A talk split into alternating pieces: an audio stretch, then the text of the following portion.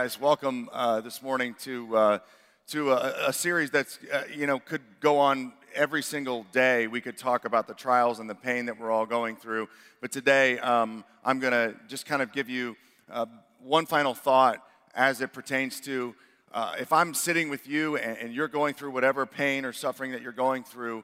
I, I want to share with you the heart of, of what I would try to communicate to you and how I would actually help you. And I want to do that in this context because um, everyone hurts and everyone cries and everybody's hurting.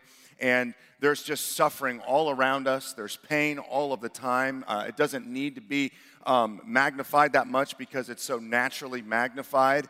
Uh, just uh, in terms of what comes across my world and in my world over the past two months, um, several funerals and uh, very difficult um, illnesses that I've had to sit with people during, and major life changes for, for so many people, and you all are surrounded and connected to so much suffering. And so today, as we launch into uh, this thought and trials uh, part two, uh, I want to stand up and we're going to read together um, through Romans chapter 8. 18 through 13, 30. There's a lot of scripture that I'm going to read through today. So go ahead and stand up. And um, I just, again, want to just share my heart in that, that song that we sang, I'm going to see a victory, that, that truth of what the enemy meant for evil, um, God turns it for good, is so poignant and so important to understand in your relationship with God and how you kind of uh, fix these things in your mind and how you view your sufferings and your trials. But in Romans chapter 8, um, Paul uh, launches into the perspective that I want to share with our church today. So we're going to read this. You can open up to Romans chapter 8, verse 18. If, if, if, uh, if you don't have your Bibles or you can't see them, you, you please open up your phone. That's fine. We know it's too dark in here. And then also, it's going to be on the screen. So uh, go ahead and you can follow along with me. Paul says this He says, I consider that our present sufferings are not worth comparing with the glory that will be revealed in us. The creation waits in eager expectation for the sons of God to be revealed. For the creation was subjected to frustration, not by its own choice, but by the will of the one who subjected it, in hope that the creation itself will be liberated from its bondage to decay and brought into the glorious freedom of the children of God. We know that the whole creation has been groaning, as in pains of childbirth, right up to the present time. Not only so, but we ourselves, who have the first fruits of the Spirit, we groan inwardly as we wait eagerly for our adoptions as sons, the redemption of our bodies. For in this hope we were saved. But hope that is seen is no hope at all. Who hopes for what they, he ha- already has? But if we hope for what we do not yet have, we wait for it patiently. In the same way, the Spirit, the Spirit helps us in our weakness. We, don't, we do not know what we ought to pray for, but the Spirit Himself intercedes for us with groans that words cannot express. And He who searches our hearts knows the mind of the Spirit because the Spirit intercedes for the saints in accordance with God's will. 28. And we know that in all things God works for the good of those who love him, who have been called according to his purpose. For those God foreknew, he also predestined to be conformed to the likeness of his Son, that he might be the firstborn among many brothers. And those he predestined, he also called. Those he called, he also justified. Those he justified, he also glorified. Let's take a minute and pray. Father, we thank you so much for your all encompassing wisdom, your power, your, your insight, your help to us as we peer through this foggy window pane to understand what's going on in the world. God, I pray today as you've given us your spirit that you would unpack the idea of suffering in this world and our perspective about it. I pray right now for those of us in, in our midst who are feeling deep pain, who are suffering in any and every kind of way. I pray, God, that today, as they're walking through whatever shadow they're in, God, that they would feel your warm glow, they would feel your light. God, that they would side with you on the side of suffering and pain and see it the way you see it. And help us all, God, to move from this place as your image bearers who are being transformed continually into the likeness of your Son, Jesus. We love you and we worship you in Jesus' name. Amen. You guys can have a seat. Now, we know this phrase, God is love. And so many of us have heard this, and this is actually a, uh, an idea and a truth that the Bible talks about in, in every single way. It talks about it directly, it talks about it indirectly. It displays God's love, it articulates God's love. One of the disciples of Jesus says, God is love, that He actually is love, and in Him there is no darkness. The scriptures say that in God there is none, there's no darkness at all. And so, a lot of people, whether they know what the scriptures have to say about God or what the scriptures have to say about love, assume when they read this or they understand this that their perspective on pain should line up with their perspective on love. Ultimately, there's so many of us who believe, okay, God is love, or I hear that you say God is love, or the Bible it teaches that God is love. If God is love, then my view of love should be played out in the world, and that's where it breaks down. We think that our view of love, we think that our perspective of what it means to be good, we think that our perspective of what it means to be light is the kind of perspective or the kind of way that God should handle love, light, and goodness. And ultimately, if we read the scriptures or we hear in pop culture or we just hear it from a friend or we go to church a couple times a year and we hear that God is love, then all the warm feelings and all the ideas about that, and that's where we stop, then we have a very, very small, myopic view of who God is. Because God is not just love, He's so much more than love. And in order to understand pain and suffering, we have to understand the God that the Bible shows us and reveals to us. And so many of us take this idea of love and say, well, if God is love, and he actually loves and he actually cares and he actually loves people and that, that those words and that idea matters then why this if god loves us or god is love why isn't he stopping the pain in other words, why does God allow bad things to happen? Most people graduate to the point pretty quickly that, you know, you can look at the scriptures and go, well, you know, God didn't necessarily cause all the bad things, but if, if he if he was good, why doesn't he put up a big wall? Why doesn't he stop it? Why doesn't he, he rip it all out right now? Why doesn't he do that? And ultimately, that question gets extremely magnified when the pain moves into your court, when suffering comes into your world. Because it's one thing to understand uh, from an intellectual perspective that there's pain in the world and that sin and brokenness cause that pain. And you can say that to someone when they're suffering. But when you're suffering, those intellectual ideas don't satisfy the way that they, they do when you share them with other people. Because here's this pain, here's this problem. It's them, but now it's me. And now that it's me, those ideas don't help. So, God, what, what do I do? Like, like I, I'm now I'm questioning your goodness and your love altogether because ultimately, if you're a parent or you're a friend or whoever, you know, you're engaging, you look at the way you view the world and you think, if I knew a train was coming to hit somebody, I'd pull them out of the way. If I knew that, that this was going to happen and I could do something about it, that passive um, approach to not helping me, that's just as bad as, a, as an active one. Uh, however, you want to slice it, you had the power and you didn't pull me out of the way. Why? And when it hurts that bad, the human condition is very similar for most of us. And when we feel this type of pain, and, and, and the pain is so real, and the trials are so strong, and they're so vast, most of us go through the same process, and this is the same process that's been happening from the beginning, and it's this. We, we first figure out why we're angry. I'm angry. I'm very angry. This hurts. There's pain.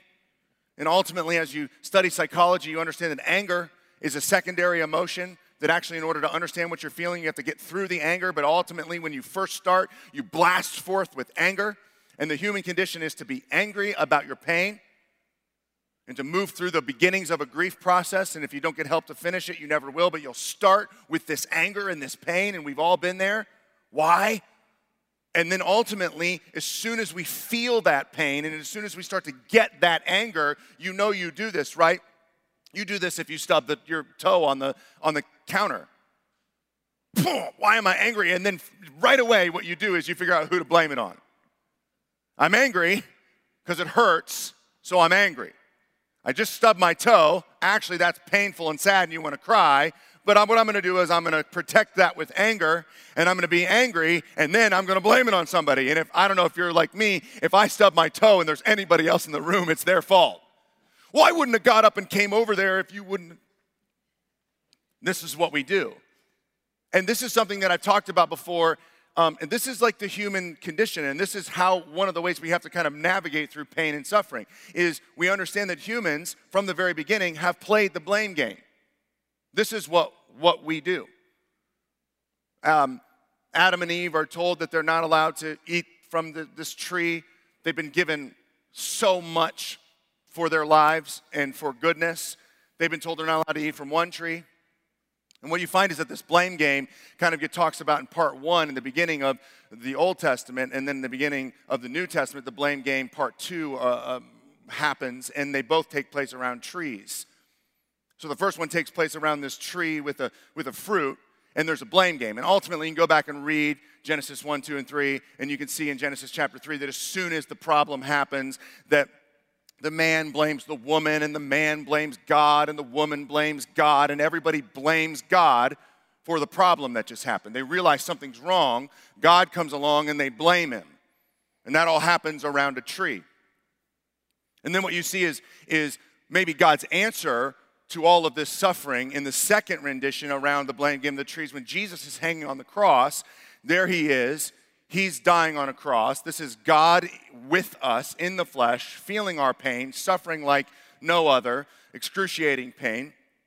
And one of the criminals on the cross says what we all say about pain to God. If you're God, why don't you fix this? Why are you letting this happen? Why are you why don't you do something about this, God? And then the other criminal goes, "Leave him alone. He hasn't done anything." Hey, God, this has got to be my fault. What you're going through can't be your fault. And ultimately, will you fix this? Will you take this whole thing and wrap it up at some point? Because I, I don't know what else to say. Ultimately, I, I'm here because I'm here, and this is this is my fault, and you're there, and I don't know why you're there. But if you can fix it, then why don't we all fix this thing together? Can you fix it? And Jesus looks at him and goes, Yeah, I, I'm I'm on it. I'm going to fix it. I'm going to fix it today today you're going to be with me in paradise, which is just this amazing picture of God's ultimate desire to solve all of our suffering and all of our pain. He's on the cross paying for our pain. He's on the cross feeling the pain that we feel so that ultimately the guy that's next to him who's guilty cannot feel pain. In the beginning, around the first tree, we blame God. At the second tree, we blame God, and one person gets it right. It's actually not your fault, God. I'm in this trouble and I just want you to do everything you can do. And with that little analogy, you can start to understand suffering and pain through the, the biblical lens. You see, the Bible is not um, written so that all of your questions specifically about life and pain and suffering could be answered. God did this miraculous move over hundreds of years to put together a book of books about his people with the Holy Spirit of God working through it to tell us certain things that he wants us to know. I mean, the scriptures are actually everything we need for life and godliness.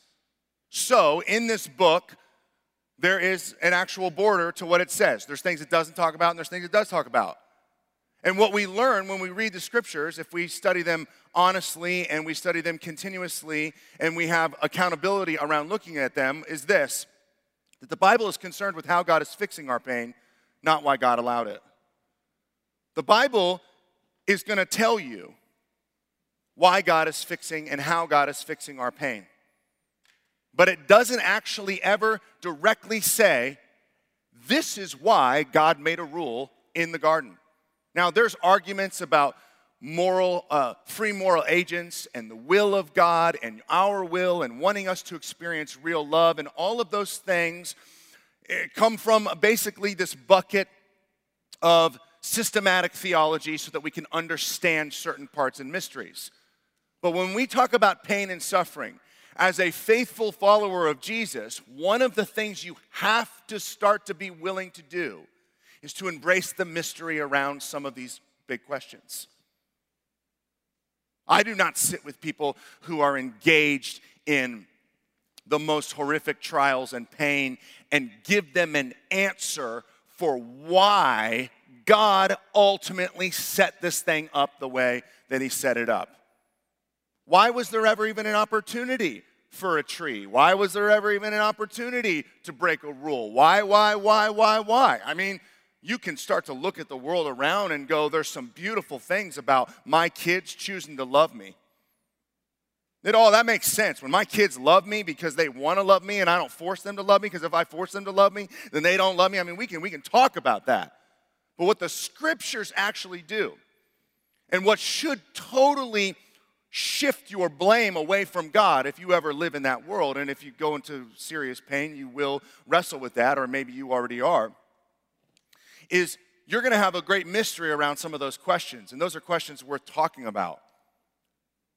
Um, th- those are things where beautiful conversations happen. I've had conversations, I remember in seminary with people about God's ultimate power and what he was doing in the world. And it, it is a fun conversation to have, and you should have it somewhere in a safe, a safe place. But when we look at what the scriptures have to say, there's, there's some margin to what it has to say, and then there's borders, and then outside of that border, there's a bunch of floating um, universe of question marks. Christians don't have to have all the answers. That's not what God does for us. He's not, he's not, he, he didn't he say, you need to show up with people and give them all the answers to their biggest questions. What the scriptures lead us to is to show us who God is and what he's up to, and what hope and goodness we actually have in the midst of all of this. And so, one of the things that we see in the scriptures as it t- takes us down this road of what the Bible, the story is trying to tell us, is, is a couple things, just a quick rehash. In Genesis 1 through 2, what it shows us is that every good thing we have comes from God. Everybody read that with me. Every good thing we have comes from God. Say it again. Every good thing, every good thing in the world, every joy, every um, happiness, every experience, every taste, every sight, every feeling, every every thought that is that is of God, it all comes from God. It's all given to us by God. It's just this beautiful gift of goodness, is what the Bible says. Not even good, it's very good what God made. Scriptures saying later in the New Testament that every good and perfect gift comes from God in heaven, the Father of life, in whom there is no variation, no shifting shadow. So, what do we know about God? God makes good things. Every good you have comes from God. Now, trust me, I know better than most people what it sounds like to have a silver lining message. This is not a silver lining message. This is not me telling you or me saying to you that I would ever approach someone and go, "Hey, if you're going through a really hard time, you just need to you just need to um, count your blessings." You see, this is something that you need to sit with and understand as you're looking at your relationship with God. God has, in fact, done specific things that reveal an ultimate goodness. And that's what He's about. So if we look at what is God really about and what the scriptures say, we wrote read in, in Genesis chapter 1, oh, God made the earth and God made the water and God made the sky and God made people and God made food and God made sex and God made every other thing that you enjoy in the world. God made all that. Here you go. There you go. What a great thing to think about when nothing's going wrong. But when something's going wrong, for some reason, we just move all that out of the way and go, hey, God, if you're love, you messed up. We have to have our perspectives change. Because ultimately, the part that, that we do when we go, God, you messed up, God has a commentary about that within several chapters of everything that He made that's good. He made everything that's good. People corrupted it, is what the scriptures say. Many of them blamed it on God. And then they continued to live a life against God's ultimate plan. Ultimately, it got so bad that God covered the globe with water and wiped it all away and said, I guess I'll have to restart because this is so bad and people are turning away from me so much that ultimately he looked at the way that people were living against what he desired them to do. And it says in Genesis chapter 6, you can go read this for yourself, that God was sad. God was sad about the suffering. God was sad about the pain. God was heartbroken about the pain. God didn't want the pain. What we need to all understand is that God is not sitting back with some paintbrush and drawing in the dark parts of our lives and going, I intended all this bad, I want this bad. That's not what God does. God made all this good, and then all this bad comes, and He's like, I don't want this.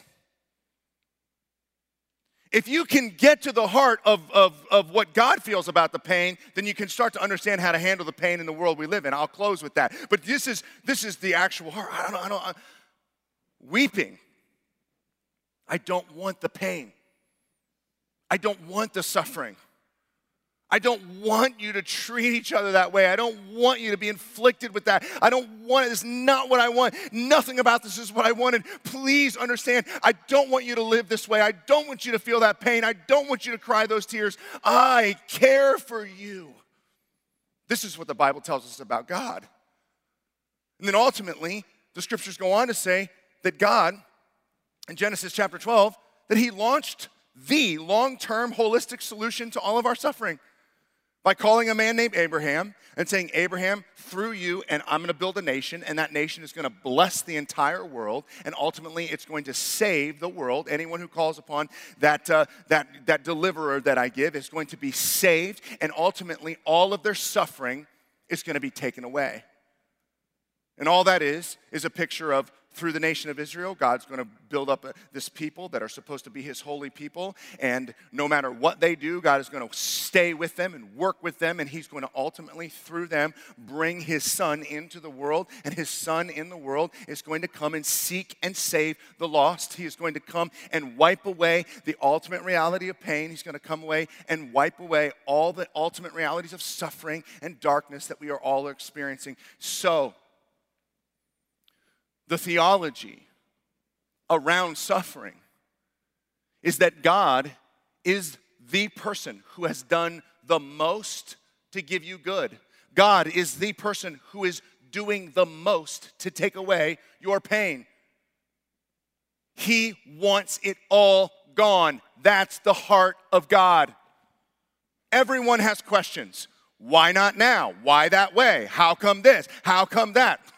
Great questions. I do not know why Jesus hasn't come back yet. I do not know why, when Jesus came to this earth, uh, he didn't just raise from the dead with an army and say, I'm going to bring you all to myself and start this next phase. I don't know why. I have no clue. But we see what's happening in the midst of all of it, and we can learn what we are supposed to learn. God launched a long term holistic plan to offer the solution to all of our suffering. God did that. And the thing that's so cool about that, which is also difficult to understand, is that in the process of that, God uses broken people. So what happens is, is those who, who care for us in our suffering, they're broken. When we care for someone and uh, we're, we're broken, and God just stays there and He just uses us. And the nation of Israel was broken, and God used them to spite themselves. And, and God just lets us be a part of His plan. And the local church is a bunch of broken people whom God, through His Holy Spirit, binds together in a sense of holy unity and says, You go be my hands, you go be my feet, even though my hands are perfect, and my feet are perfect, and my mouth is perfect, and my life is perfect. You're not perfect, but I'm going to work through you.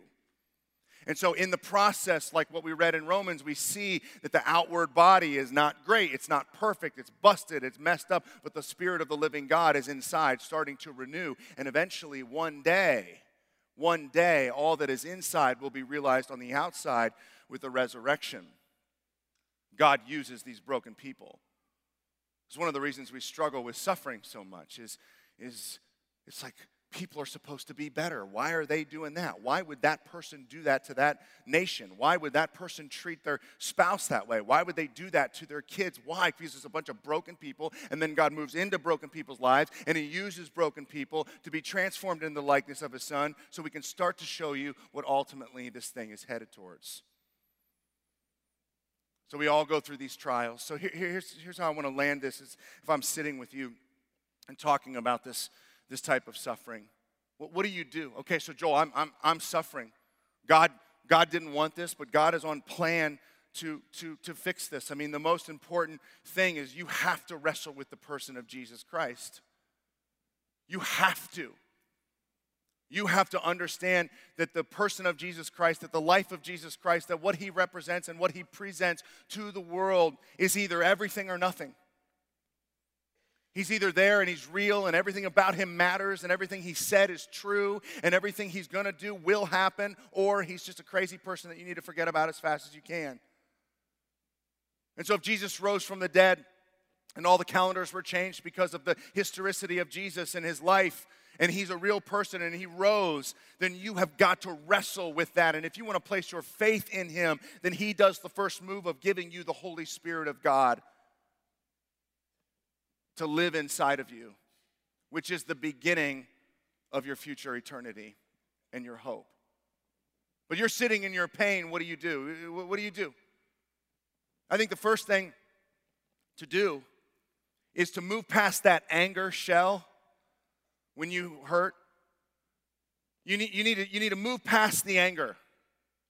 You need, you, need to, you need to bust through it. You need to understand that, that anger just happens and we just get angry and it's secondary and it's a shell, but we got to get inside to what's really going on. And the way that we get inside to what's really going on is we actually are sad. And, there, and there, there's, a, there's a whole commentary and a whole world out there that, that in the Christian world that says that Christians aren't sad. And I'm just here to tell you that is so wrong. Christians are sad. Christians should be sad. I don't think if you deal with sadness, this human emotion that everybody is experiencing all the time, you're not ex- experiencing the fullness of life. You have got to learn, just like God was sad when his, when his world messed up, that in order for us to cope with the brokenness, we need to get to the sadness. We need to feel. And ultimately, psychologists and therapists and counselors all teach this. You want to work through suffering? You got to sit with it. You got to feel it. You got to talk about it. You got to express it. You got to sit with your sad emotions. You, you, need to bring them in as if they were coming into an interview and bring in your sadness and say, okay, sadness, do this. I started doing this. My wife taught me this. Sadness, come on in, sit down. Why are you here? Let sadness speak to you. You see, if we just let anger rule the day, then we're never going to deal with our suffering. Sadness is part of the process of moving towards God's ultimate hope and joy in our lives. So you bring in sadness and you feel it. I feel you. I'm feeling this sadness. I am sad. I'm expressing this sadness. And then you deal with it. You talk to it. You have other people talk to it. And that's when you start to heal. And so in the church right now, we need to be the kind of people who are not afraid of sadness. I mean, my goodness, the, the scriptures say, Blessed are those who mourn. The scriptures tell Christians in the New Testament that we're supposed to, when someone is sad, it doesn't say that you need to go to them and tell them to be happy. It doesn't say to them that you need to go to them and you need to remind them of a truth that will set their emotions in a different direction. No, the scriptures actually say that Christ followers who are in tune with what God is doing in the world, when they see someone who's mourning, the scriptures say, mourn with them. Mourn with those who mourn. Christians are supposed to be in tune with the things that matter to God. What matters to God is his heart is broken because of the suffering. And so our hearts should match God's hearts, and that's the heart we should bring to the world a heart that hurts for the brokenness. Ultimately, this leads to this next piece, which is just to be present. People do not need you to give them perfect answers when they're suffering. You don't need that. People do not need you to be perfect. People need Christians who have perspective. And Christians who have perspective understand all of the different emotions that can happen. And we don't show up in someone's pain or brokenness and say, hey, but here's the silver lining. Hey, but ultimately this. We, when we meet people in their sadness, and this is what God does with us, is He sits with us and He just weeps with us. And it's okay to just be sad. And it's okay to suffer. And it's okay. It's part of the human experience. And I think that if you run from your sadness, you're like me and you're a seven. I'm a seven on the Enneagram. All we want to do is run from sadness. And ultimately, if I do not deal with my sadness, I miss out on a depth of life I would never experience. Because for me to experience the goodness in the world, I have to jump through the pain and experience it. Listen to this the, the scriptures say that Jesus, Christ, that he experienced great grief for something that was in front of him something that was in front of him. The scriptures say you need to look at Jesus. He's the author and he's the perfecter of your faith. Who, for what? For the joy set before him, endured the cross, scorning its shame, and sat down at the right hand of God. You want to get to joy? Guess where the door is? Suffering. The people who I know who have the most joy in the world are the people who have gone through the greatest suffering. I, I, I promise. There's something that has happened and when we talk about joy, and joy is about Jesus, happiness is about happenstance, and joy is about Jesus. But when you know Jesus and you have Jesus, and everything else gets taken away, and you're left with Jesus, the people that realize all they have is Jesus and all they need is Jesus, these are the people who I see as the strongest in the world. Be present, sit in it. It is sad. Young men, don't believe the world when it says you're not allowed to cry and you're not allowed to show weakness. And yeah, there are places where you have to be careful because if you're too vulnerable, you'll get hurt. But in safe places and places with, with uh, people you love, you need to talk about your emotions. We need to talk about our sadness. We need to say we're hurting. We need to have parents and friends that go, It's okay that you hurt, and I'm gonna sit with you in it. I'm not gonna try to fix you, I'm gonna bring perspective. The other thing about our suffering is that God is with us. Oh, God is with us in our suffering. The whole narrative of the New Testament church is I'm going to go. I just suffered for all of you so that one day you could have the epitome of joy in your life, and I'm going to leave you in a better state than I found you. I'm going to leave you with the Holy Spirit of God. And so the Holy Spirit of God dwells inside every human on earth that places their faith in Jesus Christ. They walk through this earth with the God of the universe in them, with them. Before he was given to us in the form of the Spirit and present in our bodies, the God of the universe, Jesus, came in the form of a man and he was on a cross and he suffered excruciating pain the scriptures say that he was tempted as we are tempted, yet without sin, and that he endured the most awful pain you could experience. And the reason he did that was he became sin. He became all of our brokenness, all of our death, all of our problems were laid upon him. So he has experienced all your suffering, he has experienced all your pain. And so when you feel pain, there is an idea that Christians feel more connected to God than ever. Because there's my God. He went through pain. I'm going through pain. Ultimately, the purpose is joy. The purpose is joy. God wants you to be with Him. God wants you to feel no pain. And so suffering comes along, and God meets us in the suffering. And when we take His hand, He leads us forward, He leads us into a new place.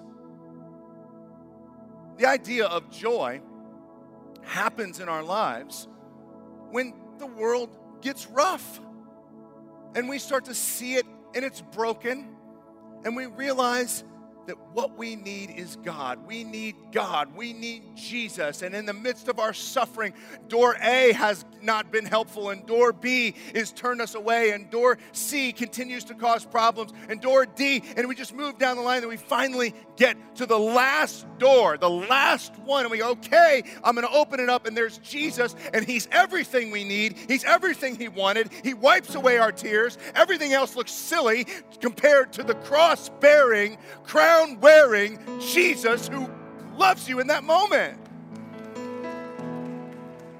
That's the picture. Joy is with Jesus, man. You won't feel joy with whatever toy. You won't feel joy with whatever you find. You won't feel joy with whatever you buy. You won't feel joy with whatever you're going through. You won't feel joy. Joy is exclusively associated with your proximity to Jesus. Suffering is what he went through to bring you through to the place where you see he's your guy. He's the one. He's it. That's all. And so, as the scripture talked about, there's hope. Hope. Back and forth in the conversation about suffering. People want to know what about now? Soothe me now, God. Be the balm now. And the Spirit of the living God is there. And the scriptures say that the Spirit Himself is working inside of us, both to will and to work for God's good pleasure. That He's making all things new, that He's transforming our mind. And in the midst of this dark and broken world with these crushed and crumbled bodies, God is in there whispering about the future. But you need to understand something, and this is part of the Christian view. Now matters. Now matters. God wants you now to follow Him now. God wants you to bring whatever piece of joy from the future you can bring into now. God wants you to understand the goodness of now that He brought now. God wants you to live now fully for Him, but you must understand that this life is not God's final plan. It is not what God has. It's not going to stay this way. I love the gospel. I love the gospel message, the good news of Jesus. It's so good. And sometimes you forget how good it is until you share it. And I had the opportunity to share the gospel message with one of the most important people in the world to me, my oldest son. We were laying in bed. And I was talking to him about suffering. He asked me about Tommy Brown, and he asked me how Jesus could be God. How could he be God? Was he like a human at the beginning? And, you know, I was like, we'll talk about that later. But very, like, you know, questions that just basically you realize you need like four more degrees or you just need to trust God. I mean, it's probably better. And so ultimately, and I gave him some answers, of course, and, and, uh, and he, he, he said, he said, so why the pain? Why, what's, why, what's happening with Tommy Brown? Tommy passed away recently. He's a member of our church. And then I told him, I told him the gospel. And it was so fun. I used my hands. I'd never done this before. I said, in the beginning, God, He created this world.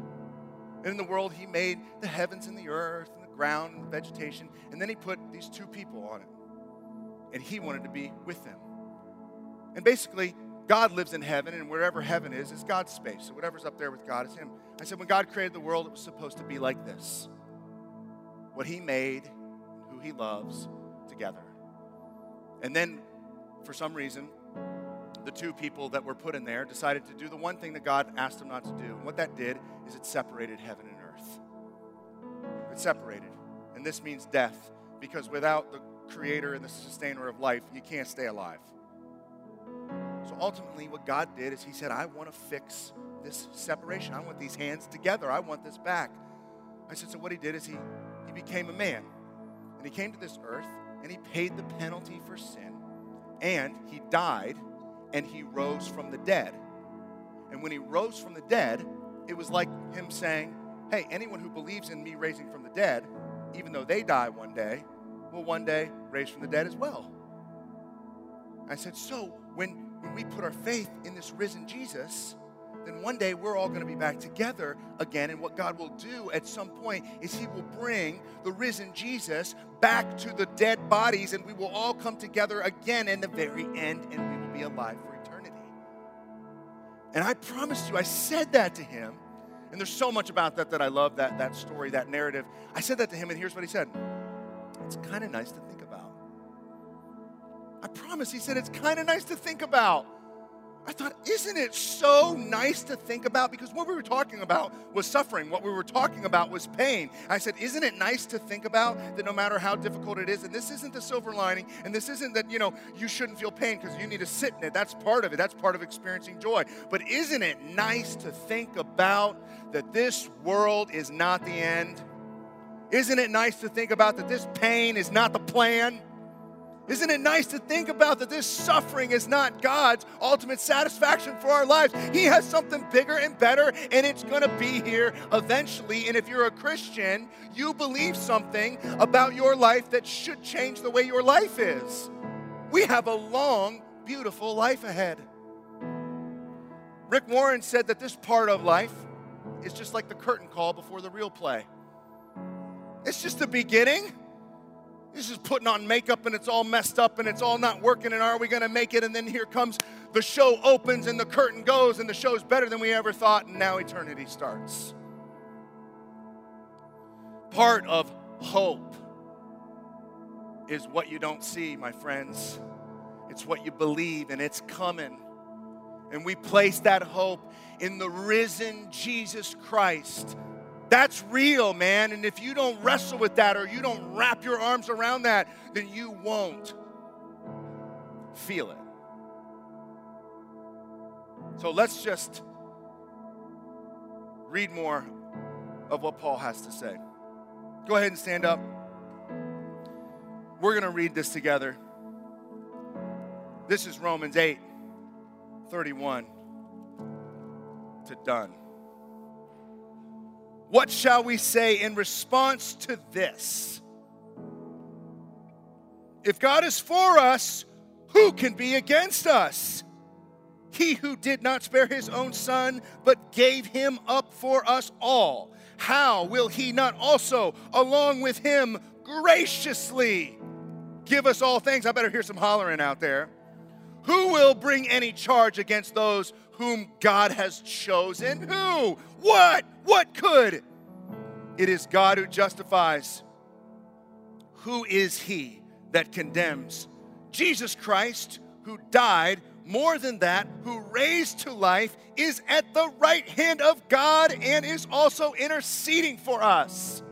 He's there, reminding, retelling, painting the picture of your salvation. All the time, his body, his scars tell the story of your future life. Who shall separate us from the love of Christ? Shall trouble or hardship or persecution or famine or nakedness or danger or sword? Church, should it? No, no, no. As it is written, for your sake we face death all day long. We are considered as sheep to be slaughtered. Look what Paul says. No, no, we're not sheep to be slaughtered. No, this doesn't get worse and then stay bad. No. In all things, we are more than conquerors through him who loved us. For I am convinced that neither life nor death, neither angels nor demons, neither the present nor the future, nor any powers, neither height nor depth nor anything else in all creation will be able to separate us from the love of God that is in Christ Jesus our Lord. The message, the message in the context of suffering is a radical move by God who's launched a long term mission take away the worst stuff you've ever felt and give you a lifetime of goodness.